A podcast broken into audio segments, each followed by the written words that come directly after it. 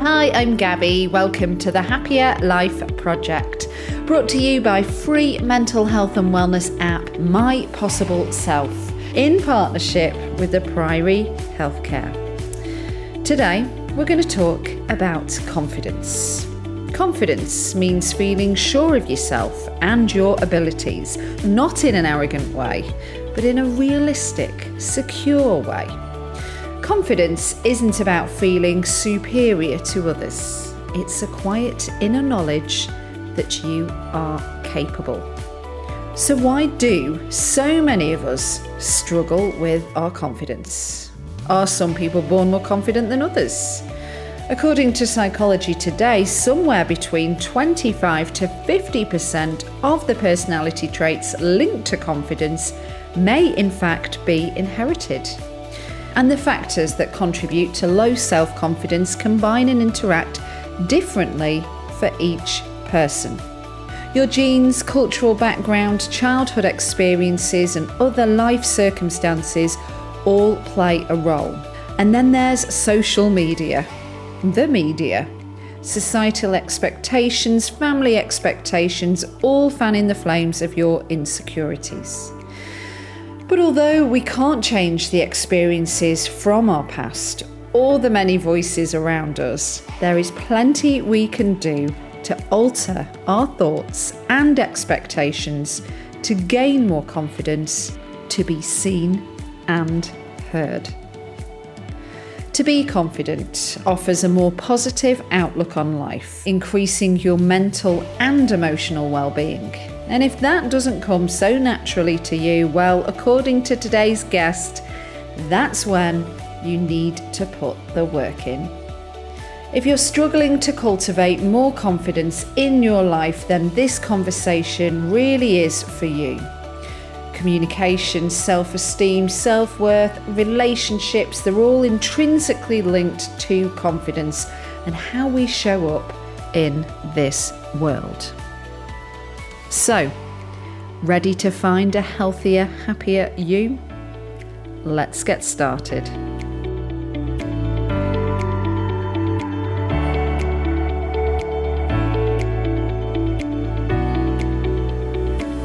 Welcome, Minaa B, writer, speaker, mental health educator, therapist, and I would add social media influencer to the list as well, to the Happier Life Project. Hi, Gabby. Thank you for having me. We've got a lot to cover on, on this episode. A bit about you first. You teach people how to cultivate self care and self advocacy through the lens of boundaries and community care. So, confidence is obviously going to play a huge factor into that. Yes, absolutely. And working on it. Yeah. And I pulled this directly from um, your website. It's kind of a mission statement. You believe in the power of community oriented healing as an emotional wellness practice that helps us understand how our relationships with others help to deepen the relationship we have with ourselves. Mm-hmm. Yeah. That's deep. so, before we get into confidence, why and how did the mentioned become your life's work? Hmm. So, my own personal struggles with mental health is pretty much what led me to this work of healing really being into the mental health field and just really understanding, you know, how the brain works, how the body works, how the mind works. But most importantly, how do people develop the resilience to continue on, even in the midst of adversity and hardship? And I think for me, because I had my own personal struggles and my own dealings with mental health, I realized that I had to build some level of self advocacy as well as self care to be able to maintain my well being. You know, the mm-hmm. boundary piece came into understanding that a lot of the things that I was dealing with also came from me being a people pleaser, me being codependent, me wanting mm-hmm. to make everyone else happy while I suffered. And in order to change that dynamic, you do have to learn how to advocate for yourself. You have to learn how to advocate for your needs in order to get the life you think you deserve. And for me, mm. it really meant tapping into my own wisdom and recognizing, okay, I have this pain, I have these struggles, but what role am I playing here in this? And when I realized that I lacked boundaries and I lacked the confidence to really assert myself and really advocate for myself, those were the areas where I realized I need to heal. And that began mm. my life's work. Mm. So, confidence. Mm-hmm. Confidence helps us to feel ready for life's experiences. When we're confident, we're more likely to move forward with people, with opportunities, and not to back away from them. Do you think that on the sort of get go or from the start that people are born more confident than others? And how important do you believe those early childhood years are in terms of nurturing and developing a child's confidence and the problems, perhaps, if that isn't developed, that can go on to affect us later on in life? So, I definitely think early childhood development plays a role in a lot of the ways we show up in society our self esteem, our confidence, how we see ourselves, how we build connections. A lot of that definitely stems from childhood. It stems from having parents who are supportive, how your parents speak to you. Did you come from a childhood where your parents belittled you? If you got bad grade in school, they called you terrible names, they put you down, they weren't very supportive. People who grew up around emotionally immature parents or adults may also find that their parents had needs, emotional needs that they forced their children to tend to. So instead of the child having their emotional needs met, they found themselves having to care and, and care for their caregiver, care for their parent, um, having to show up in ways that forces you to be more like an adult than a child. And so when you are raised in an environment where you're shrunken you're told that you're not good enough. You're told that you're not smart. You're put down often. You're not praised. That can definitely impact how you develop and how you continue to move through the world. You know, if our our parents are often our first teachers, our parents mm-hmm. are the mm-hmm. people that we go to for validation. And so if your parent can't give that to you, your parent can mm-hmm. buy you things, your parent can meet your basic needs. But if your parents are not meeting your emotional needs, then that can impact how you see yourself. That can impact mm-hmm. your level of mental resilience right? I messed up, but my parent cheered me on and told me, I believe in you. I know you'll do better next time. It's okay that you fell. You can get back up. Versus, I can't believe you. You let me down. I'm so disappointed in you. I could have raised a better child. I wish for a different child. These are things that children, adult children have shared to me that their parents have said to them. And so, mm-hmm when we think of early attachments and developing secure attachments and just how we see ourselves as children, we bring that into adulthood. And so now we struggle with feeling good. Confidence is all about feeling good, it's about mm-hmm. recognizing that you have the capability to do the thing that you set to do. And when you have a parent who is consistently criticizing you or putting you down, you already have that voice that you're carrying. And so it takes a mm-hmm. lot of inner work to be able to silence that voice and be able to say, my parents may not be able to validate me, but how can I validate myself? Mm. I'm just looking at um, something I pulled. I think it was your Instagram, maybe. Oh. Confidence building starts in childhood, but unfortunately, traumatic experiences can alter how we see ourselves and feeling secure in who we are. The good news is that confidence can still be built if you give yourself permission to do hard things and believe in yourself enough to keep going. Yeah. Yeah. Well, here's a fun fact. You might already be aware of this. The word confidence comes from the Latin word fidere, which means to trust. So, if we're to have self confidence, it's basically we have to trust in ourselves. That led me to thinking about trusting our own decisions and convictions, believing in ourselves is really hard to do. And I think maybe that's because many of us just feel clobbered by life, you know, by relationships, by our environment, by work colleagues, mm. so many different things that are out of our control. Yeah, I think confidence is diluted from the things that you mentioned, but now I think in this world that we live in where we have social media and we have all of these outlets that can tell us how we should be, what is considered beautiful, what is considered successful, what is considered smart. And when you feel like you don't possess those things, then mm-hmm. you may not feel confident if you consistently have a world around you telling you this is what beauty is, this is what success is. And if you're not meeting that standard, then you're nothing. Maybe you're not good yeah. enough. And so, why should you trust yourself? And I think it's so hard to validate ourselves despite the noise that exists around us, but we have to do the work of fighting through and silencing those noises around us and learn to lean into our own wisdom, our own trust, and also tap into courage to recognize I know what is right for me. I don't mm. need social media. I don't need a news outlet. I don't even need a friend or my family, right? Because that's another area. We're all born into a family with pre existing values and beliefs.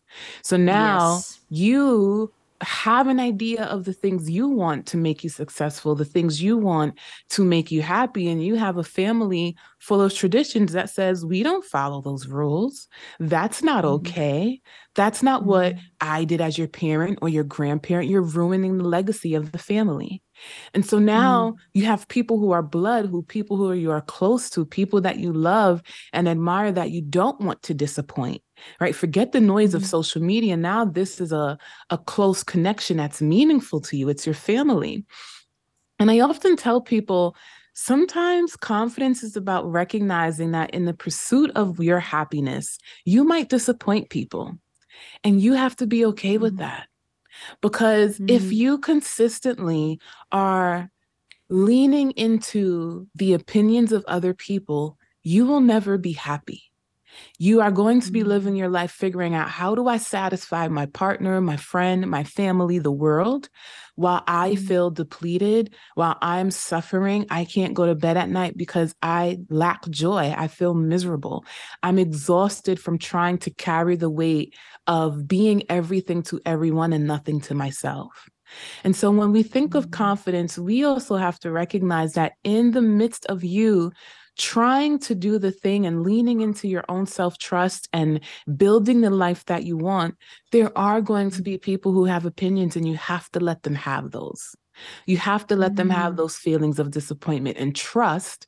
The same way you can work through your own emotions, other people can work through their emotions too.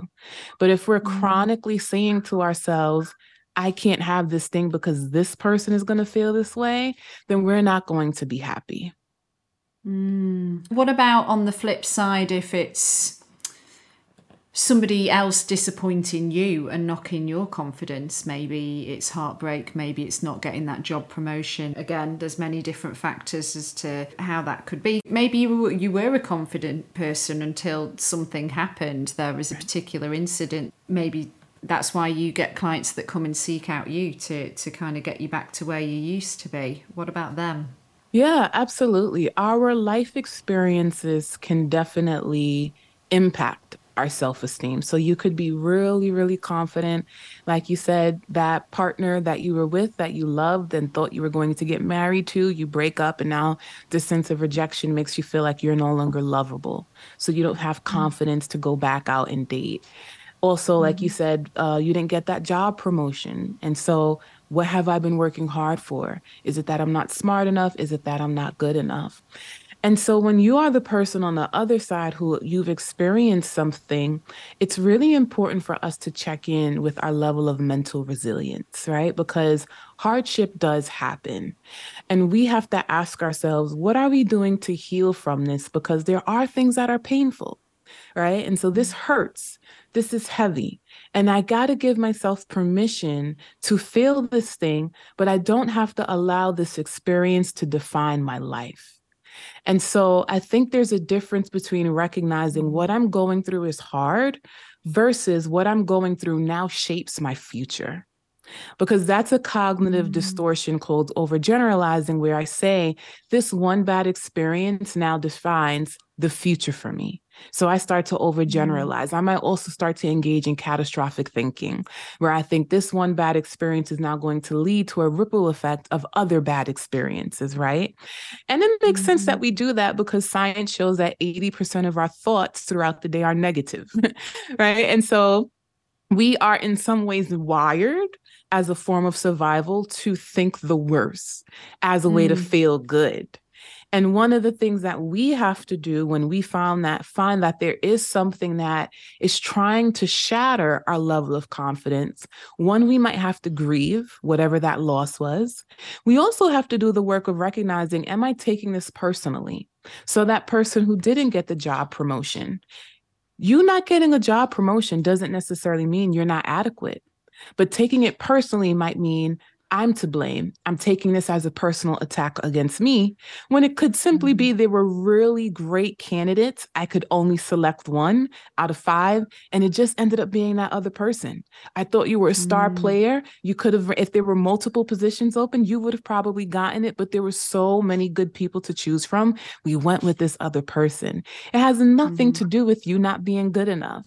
Even in that relationship, you might find that because of our incompatibility, that's why we're separating. It's not that you're not lovable, it's not that you aren't likable. So we also have to recognize how do I take things personally? How do I see things as a personal attack against me versus recognizing this was an experience. It was a hard experience, but I can grow through this experience. I can learn from this experience, and I can continue to shape myself and give myself the things that I need to continue to cultivate confidence. Mm. Why do we often dismiss our own dreams and happiness like it's a luxury that we can't afford? Because perhaps confidence is linked to this as well. Mm. I think we often dismiss our dreams and happiness because we, there's multiple things. One, it's easy to dream about something, but in order for you to be happy, you have to invest in your own happiness. Happiness is not just going to fall on your lap, right? Mm-hmm. And I think some people think that when people ask me, How do you become joyful? Well, you have to cultivate joy. You have to give yourself meaningful moments that will make your life feel joyful. Joy is not just mm-hmm. going to come out of nowhere. And it's the same with happiness. And so I think the first step is it's easy to dream, but it's really hard to engage in action. So we have mm-hmm. to ask ourselves if this is a thing that I want, why am I getting in the way of taking the actionable steps to get there? Sometimes we live in our comfort zone and we recognize, well, if I want this particular thing that I know I'm really passionate about and I really want to pursue it, I have to put myself out there and it makes me anxious. And instead mm. of saying, I can do this thing and manage my anxiety, we say, nope, my anxiety is chronic fear and worry. And so if I feel fearful, that means this is bad and I'm just not going to do it. So I think right. that's the first issue that a lot of people have that we allow our emotions to control us. So if I feel yeah. fearful, I say, well, I shouldn't do this thing instead of working through the fear. A lot of people mm. will say to mm. me, how do I become fearless in the pursuit of my own happiness? And I say, why do you have to be fearless? Why can't you pursue happiness while also just being afraid at the same time? So, we as a society, that term being fearless, being fearless, fear is a feeling. There's no way yeah. to eradicate feelings. I also don't think it's realistic to say that in the pursuit of the life that you want, you're never going to have fear. Of course, doing big things is scary, but that doesn't mean that you can't do it. You can be scared while simultaneously doing the hard thing. And I think that when people learn to manage their emotions and stop allowing their emotions to control them or dictate their decisions, they may find themselves moving closer to happiness. There's another mm. thing I mm. want to add to that, though. And there's a concept called delusional optimism.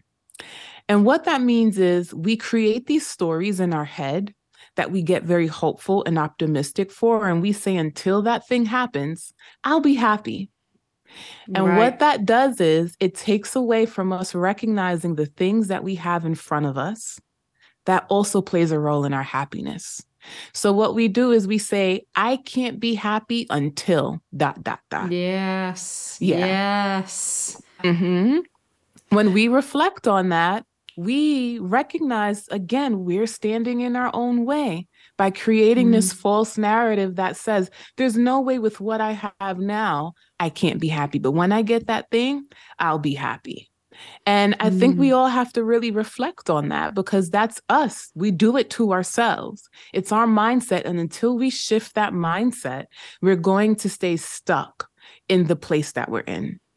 It's usually material as well, isn't it? It's like when I buy that house, I'll be happy. When I've got that car, I'll be happy. When I've got the new job, I'll be happy. It's kind of like having a a sort of tangible project to work towards versus I think people are generally quite scared of their emotions, aren't they?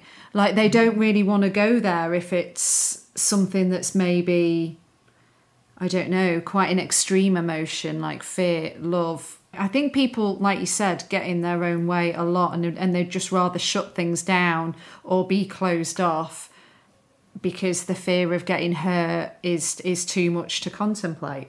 Absolutely. Absolutely. And I think we all everything requires a risk in life. If you're not willing to take a risk, you're never going to grow.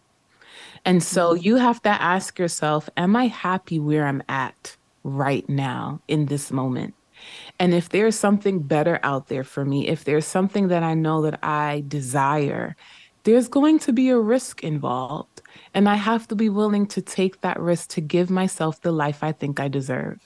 I always mm-hmm. say that to people. If you have a life you think you deserve, it's your responsibility to give it to yourself. And I think that when we really tap into that, we recognize that again, it's scary, but I can be afraid and get the job done. I don't have to wait for my fear to dissipate to say, well, once I'm fearless, then I'll get started. No, you have to get started while you're afraid so that you can teach yourself, oh, this isn't scary after all, because I'm doing it. Mm.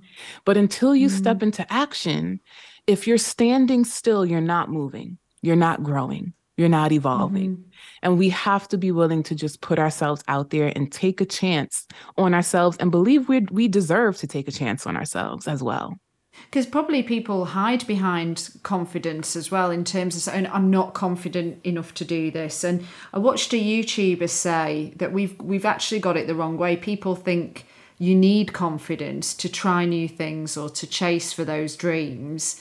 But she said by trying new things and chasing those dreams, that's how we build our confidence. I think that's pretty much what, what you were just saying. Mm-hmm. Absolutely. Anything in life is built. Healthy relationships are built. Confidence is built. Having high self esteem is built. We create these things for ourselves. And I think people think, again, people think sometimes that it just happens it's going to happen. I'm mm-hmm. waiting for the day that it happens. And mm-hmm. you have to say, no, that day is going to come when you make changes, when you take actionable steps, and when you recognize you're teaching your brain, oh, this thing can be done. I do have mm-hmm. the courage to do this. This thing isn't as scary as I am. That's how behavior and emotion work together.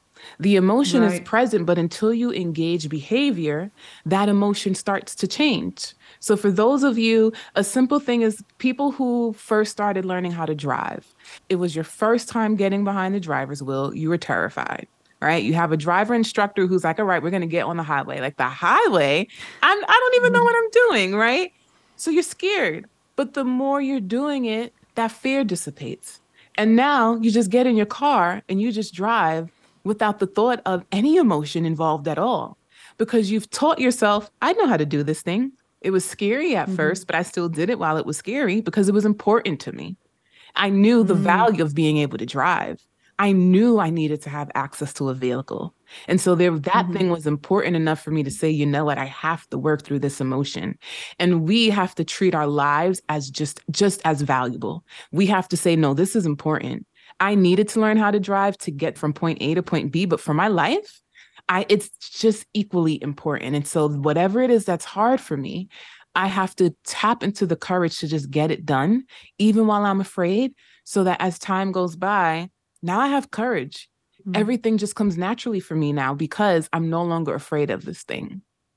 Mm. When it comes to confidence obstacles, I found a really interesting article online and I'd love to share it with you. It's taken from netdoctor.co.uk. Let me just pull it up here. Okay, here we go. Nine confidence blockers and how to overcome them. Number one is stop worrying about what they think, which you've already touched upon, whether it's society, social media, your family, friends, or colleagues. They are people we consider won't approve, that they'll look at us critically or um, like persuade us against doing what we want to achieve. And so, a confidence booster suggestion is to apparently think about who inspires you and who has stepped beyond their restrictions to follow their own path. Mm. Okay, number two is avoid people who bring you down. Do you have a friend or colleague who makes you feel bad about yourself or feels like an emotional vampire? The suggestion is if your confidence is low, consider who you want to be around. If your mobile rings and the name that comes up makes makes your heart sing, answer. If your heart sinks, call them back when you feel stronger. Mm-hmm. I think we all get that anxiety text, or I would like the emails as well with work. It's like I suppose with work you have to open them, but you know there's certain people that you're just like. Oh, what do they have to say? Don't forget, food can impact your mood. When it comes to mood and behaviour, research shows we are what we eat. So, a nutrient packed diet may help to reduce anxiety, boost your mood, and in turn, this will help make you to feel more confident. So, the confidence booster would be to uh, stay hydrated and eat a nutritious diet. Learn that body language speaks volumes, so you don't realize you might not realize it, but your body la- language reveals a lot about how you feel on the inside. So try to stand tall and, and project a confident persona. Uh, try to stop living in fear. If you're scared of what might happen, then you find yourself living in constant fear of the unknown, and you could be inadvertently pre- preventing yourself from achieving your goals. So, fear has the power to make our dreams a reality or completely stop us in our tracks. Mm-hmm. Um, and the first step to overcoming your fears is to face up to them, is the confidence booster. So it's just a couple more. Don't give in to your negative inner voice. So that little voice inside your head constantly making you doubt yourself can be really powerful. It can actually never stop talking. And so they suggest confidence booster to be positive affirmations. Identify stresses to overcome them. When we're stressed or pressured, then our um, innate fight or flight mechanism kicks in.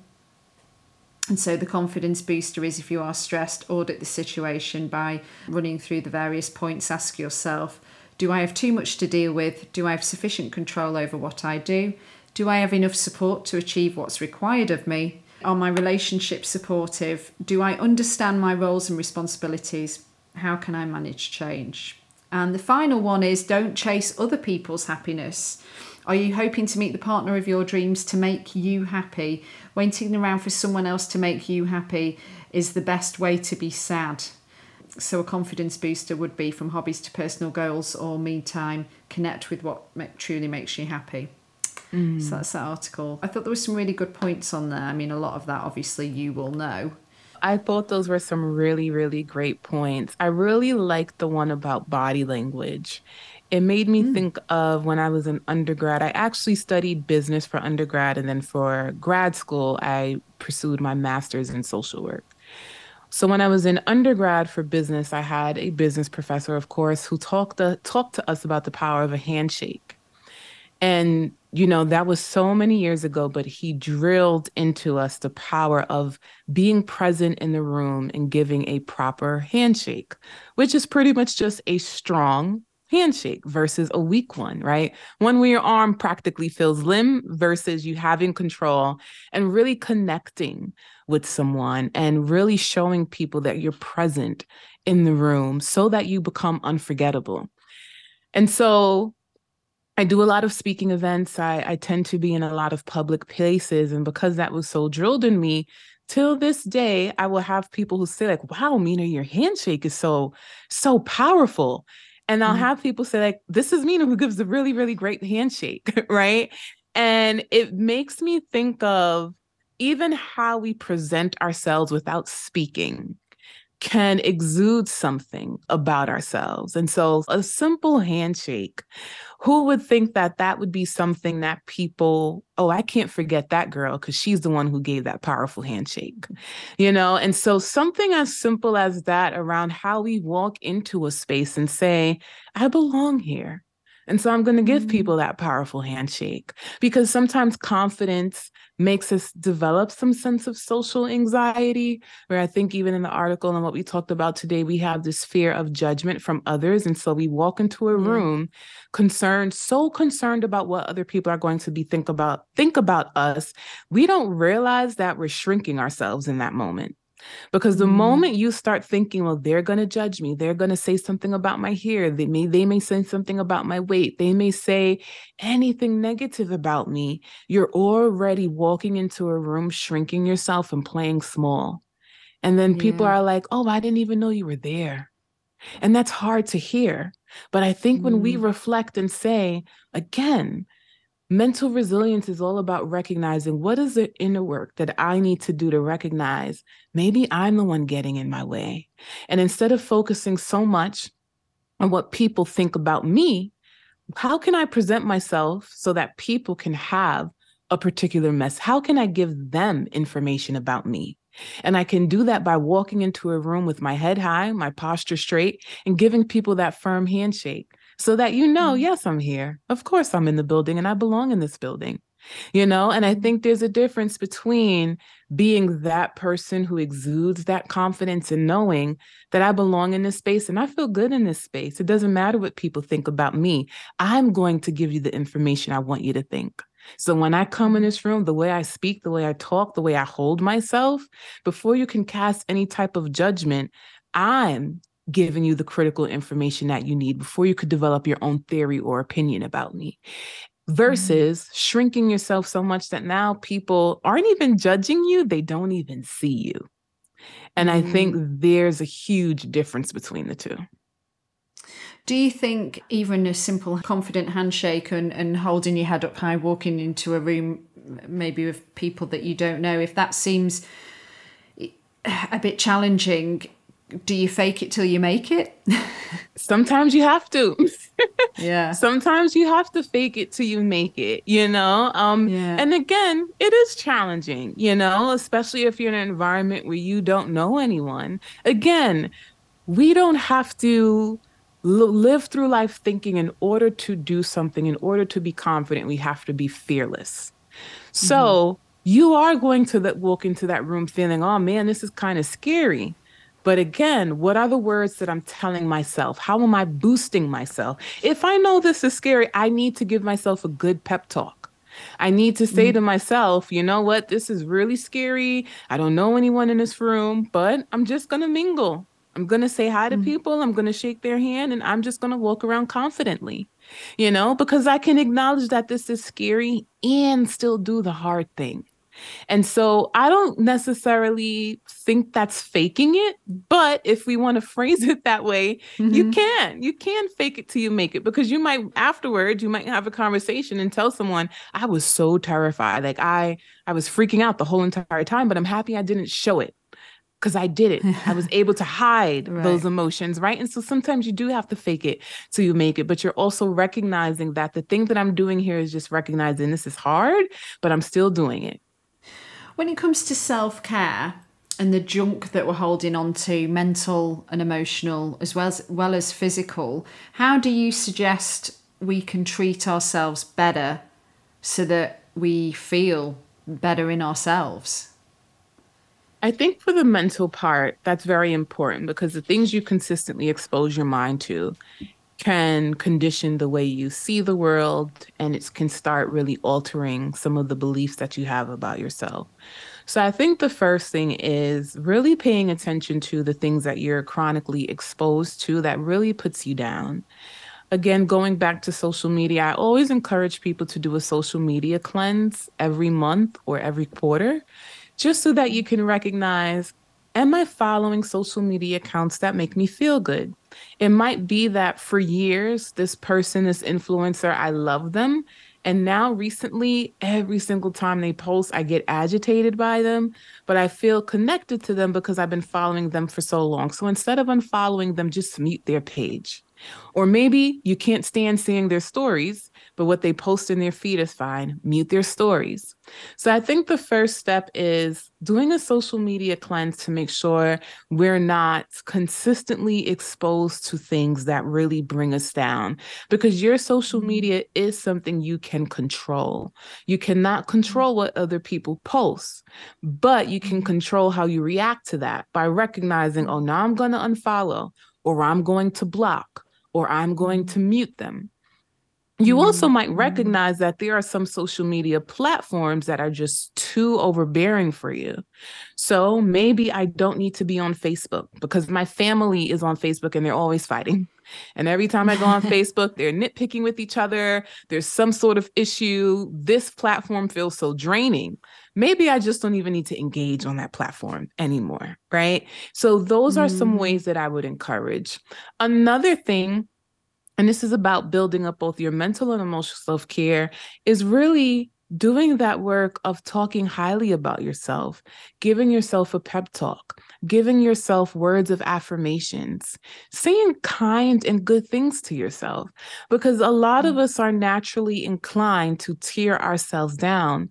And mm. as I shared earlier, unfortunately, 80% of our thoughts are negative throughout the day. And so you have to think out of that 80%, how many of those thoughts are about me that are negative? And so I and anyone else, I encourage people to be able to recognize what are the thoughts that you're having because you want to be able, in order to build mental resilience, you have to speak kindly to yourself. And so mm-hmm. self care is also about nourishing yourself. And nourishing yourself is about how you view yourself. How do I speak to myself? Would I talk to my child the way I talk to me? Would I talk to my mm-hmm. colleague the way that I talk to me? And if you find that you'd say no, chances are you need to develop a better form of communication that you have towards yourself. So, those are some mm-hmm. things that I really encourage people to start with when it comes to recognizing what are those outward sources that we can start setting limits around that we know don't make mm-hmm. us feel good. But internally, we have to set limits with ourselves and learn to mm-hmm. be kinder to ourselves and just be more in tune with the way we treat ourselves.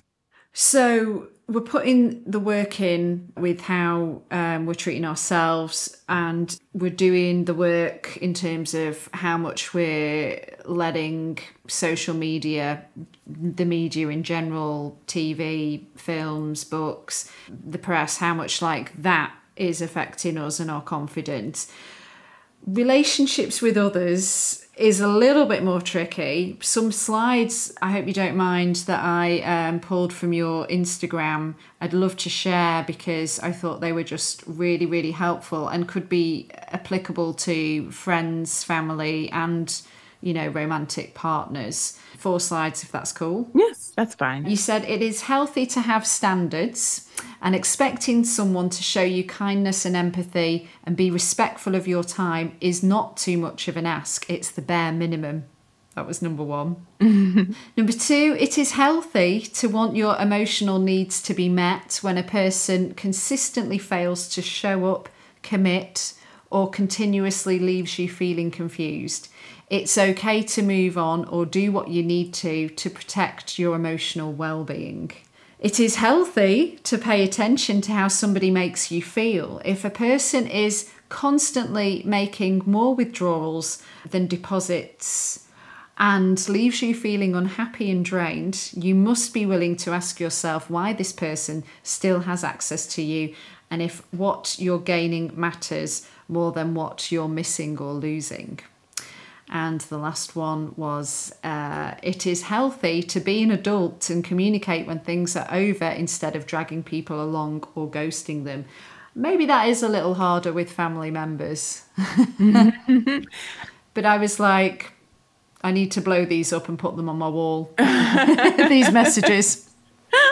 Absolutely. I think we all could just use the reminder every now and then regarding um, relationships. But I think it's interesting when you say family too, because I think that reminder still correlates. I think it's important to remember that even family members owe you respect and kindness. I think mm-hmm. sometimes we follow through blind loyalty, we end up following family members because we're like, well, they're blood. So yeah. even though they're mean to me and they talk down to me and they're very terrible and nasty to me. Yeah, and they chip away at my confidence. Right, and they're making withdrawals more than deposits, and they're they're impacting my self esteem and my confidence and how I see myself. They're family, you know. And I hear people say that all the time, and it's important to remember that your family is still just a relationship, right? Yes, it's through mm-hmm. blood. It's a relationship yeah. through blood all relationships require emotional safety in order for us to develop secure attachments. The reasons why we have such avoidant and disorganized attachments with our family members is because they don't make us feel good. They are not kind. They are not respectful. They make more withdrawals than they do deposits. And yes, you are my mm-hmm. person through blood, but you still owe me respect and kindness. Mm-hmm. It is still mm-hmm. healthy for me to expect this from a family member. And so yeah. there are some people who have to recognize that because it's family, when you draw a boundary, the repercussions to it might look a little different compared to maybe a friend or a partner. But your mm-hmm. emotional safety is still important, whether it's with a friend, partner, or a family member. It's just mm-hmm. that the way that person might react might feel a little different because you know this is a family member. But I really yeah. encourage people to recognize your boundaries matter. And when a family member is making you feel unsafe, they're making you feel small, and they're not willing to do the work to hear you and understand how they're making you feel and how they're contributing to your lack of emotional wellness, then it's important for you to decide how do I show up here? How will I continue to communicate? The holidays are coming. And so, if I'm going to see them during the holidays, what does that look like? Do I want to go to their house over the holiday? Is it better for me to mm-hmm. stay in a hotel? That is what a boundary looks like. Oh, I don't actually want to have this conversation around the dinner table. I'm going to change the subject or I'm just not going to participate. So, if you continue mm-hmm. to ask me questions, I just want you to know I'm not being rude, but I don't plan to respond. Things like that. And is it going to elicit some emotions from them? Yes, people are people, people have feelings. I often tell people when you erect a boundary, stop expecting people not to have an emotional reaction. They're going right. to because people right. have feelings and emotions. The difference is you have to stop feeling responsible for their feelings and you have to stop feeling like you're responsible for fixing their feelings. You have to allow people to feel what they feel and then give them the space to work through it. So it's the same mm-hmm. with the family member. You don't want to stay at my house during the holidays. No, I would prefer to stay at a hotel. I can't believe this. This makes me so angry. I'm so sorry, but you know, this is what's best for me and my family. I'll see you during dinner, but we're going to continue to stay through a hotel. Right. You know, and so allowing that person to be okay, I'm angry about it, and I'm sure you're going to be okay right? You know, have the courage to recognize that I've been angry mm-hmm. too. I've been annoyed mm-hmm. too. I've been frustrated too. And I was, I did the work to be introspective and have self awareness to recognize, well, maybe their boundary is just the way that they're protecting themselves. And so I can also erect boundaries as a way to protect myself and not make it personal. So I think when we really start to own that, own that we're allowed to have boundaries with our family members and be okay with our family members being hurt or disappointed or sad or mad in order for them to go through those difficult emotions to be able to change the structure of the family mm. because sometimes we need that to heal. Yeah. Sometimes the yeah. family needs those wounds to recognize, I can't believe you don't want to stay at my house anymore. But when you realize that pain and you work through it, this is a new custom now. And I'm mm. realizing, you know what, we can adjust to it. It's hard in the beginning to know that something that we once did is something that you don't want to do anymore. And I'll be upset for a while, I'll be annoyed, but I can work through that. And now this is just mm. a new custom that we have to all we all have to adjust to. Mm, I think sometimes there's a bit of inner conflict there, and maybe it's as well because of how we're raised and how it's projected onto us through the screens, whichever screen is that sort of happy family dynamic. And it's like, well, I shouldn't, you know, they're my family. How could I say that? How could I put that boundary in place? So I think people, yeah, sometimes are, especially I would imagine if it's like mum or dad or grandparents, where the, you you are brought up to believe well they're the elder they're the ones that do you know it's that kind of command of respect isn't it from when we were kids that sometimes we kind of think that that programming needs to stay in place even when we're fully grown adults and probably living on our own or with family and have yeah. have built up our own life but then we revert back to being a kid when when we do get with with those caregivers you know mm-hmm. absolutely that does happen so the the last thing I just kind of wanted to touch upon in terms of confidence is in the workplace because I know this is an area you do lots of work in. And again that can be really challenging if you've got overbearing and overpowering work colleagues that might speak over you a lot or an intimidating boss but this lack of confidence might be holding you back from even just in its simplest form enjoying your work more or like being promoted, getting that pay rise. You probably have to these days ask for the pay rise for it even to happen. Not always, but a lot. Um, what do you suggest here? Mm, you know, there's many different things to touch upon. I think the first one is recognizing that in the workplace, we can't control people. We can't control that person who works tirelessly, works through the weekends, and then we say, well, you know, this person is getting a promotion and this person is getting all of this, and they work all these hours that I can't work.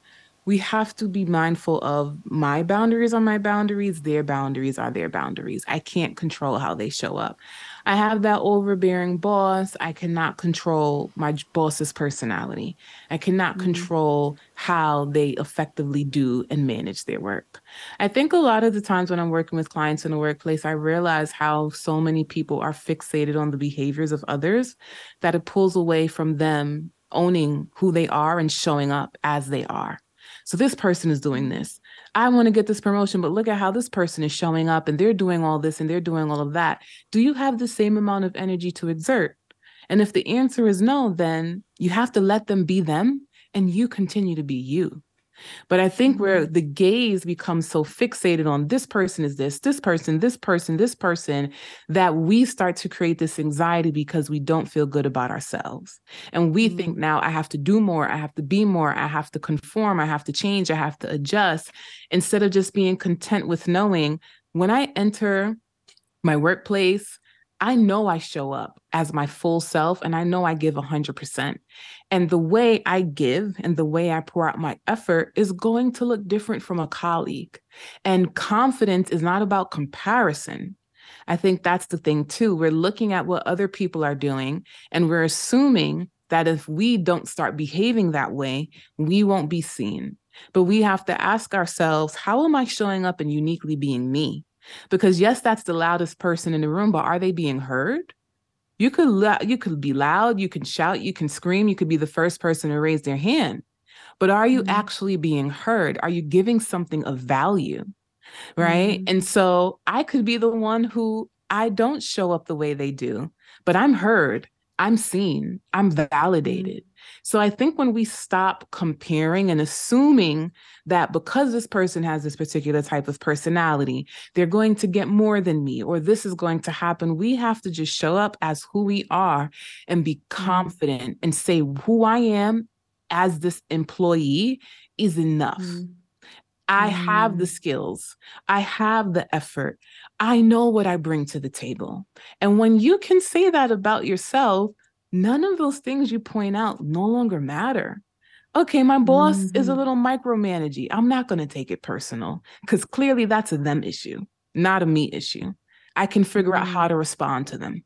I'll still be me and I'll just make sure I respond in a way that doesn't disrupt my peace because that's that's a them thing right? That colleague who's always doing extra and doing all of these different things, that's a them issue. It's not a me issue, but I can control how I respond. And I can make the mm-hmm. choice that gives me peace versus disrupting my peace. And I think that is the most critical thing that we can do in the workplace where we stop comparing and we say and we own this is who I am and recognize what we bring to the table and be confident with that and stop assuming that mm-hmm. I have to mm-hmm. be more like that person or like this or like that to be seen or valued in the workplace. Gosh, pretty much everything of what you just said could also be applied to romance, dating, mm-hmm. and relationships, right? Absolutely. Showing up being your authentic self. This is who I am. This is what I bring to the table. Exactly. Exactly. Yeah. I just want to squeeze in because I'm curious what you think, but I would assume a lot of people struggle with finding their purpose in life.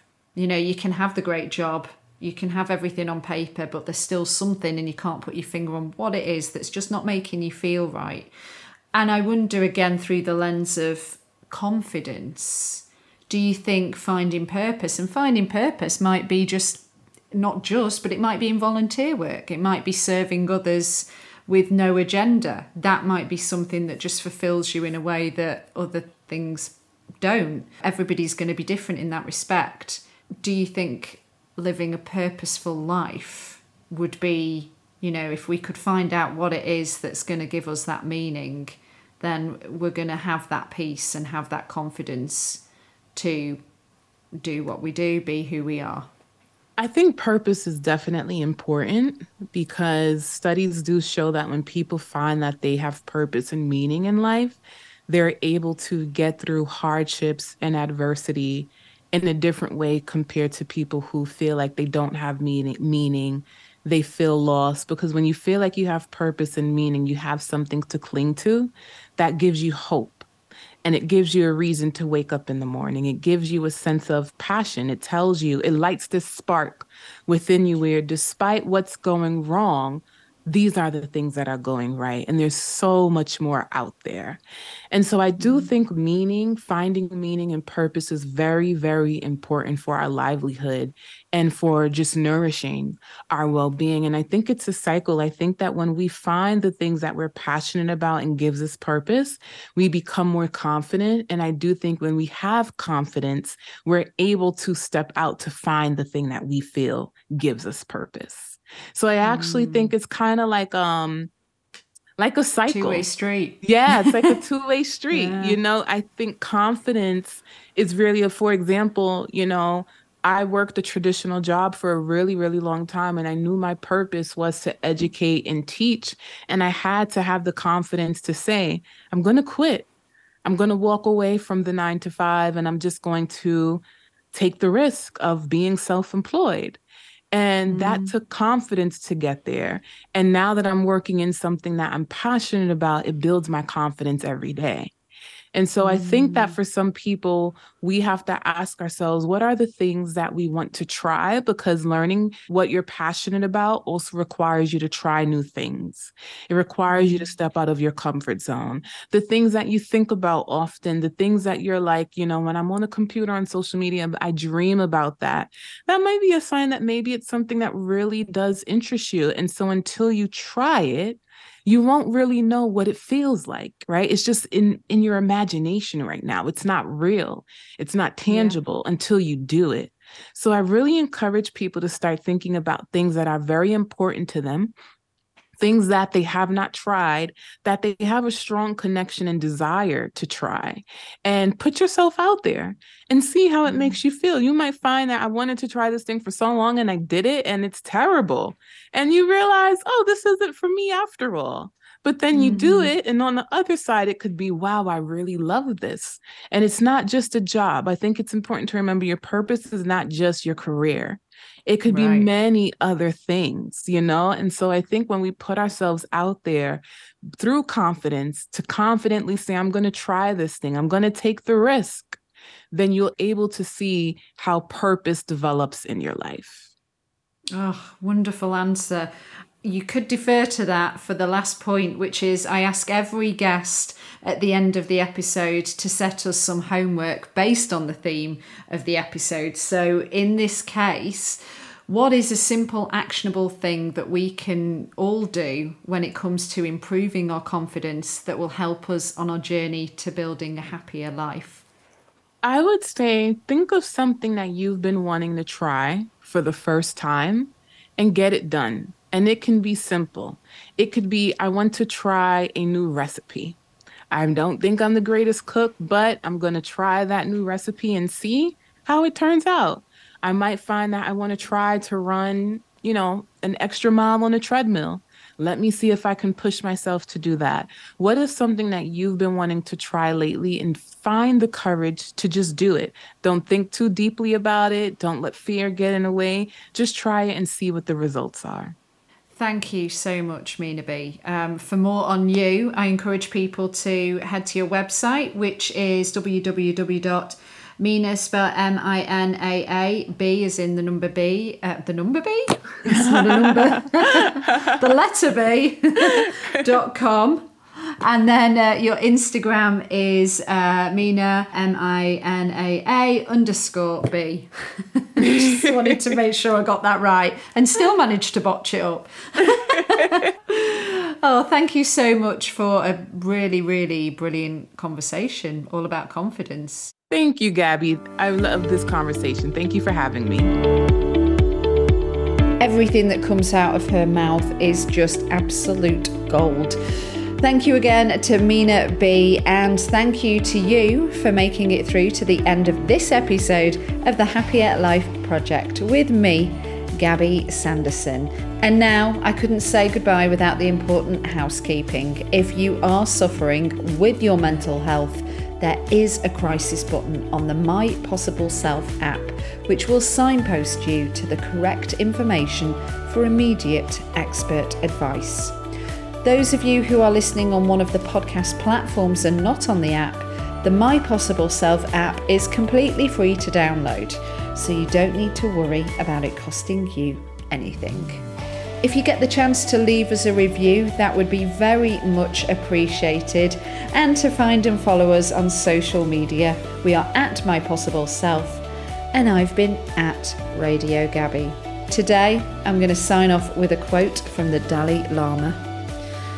With realization of one's own potential and self confidence in one's ability, one can build a better world. Do take care and I'll see you on the next one.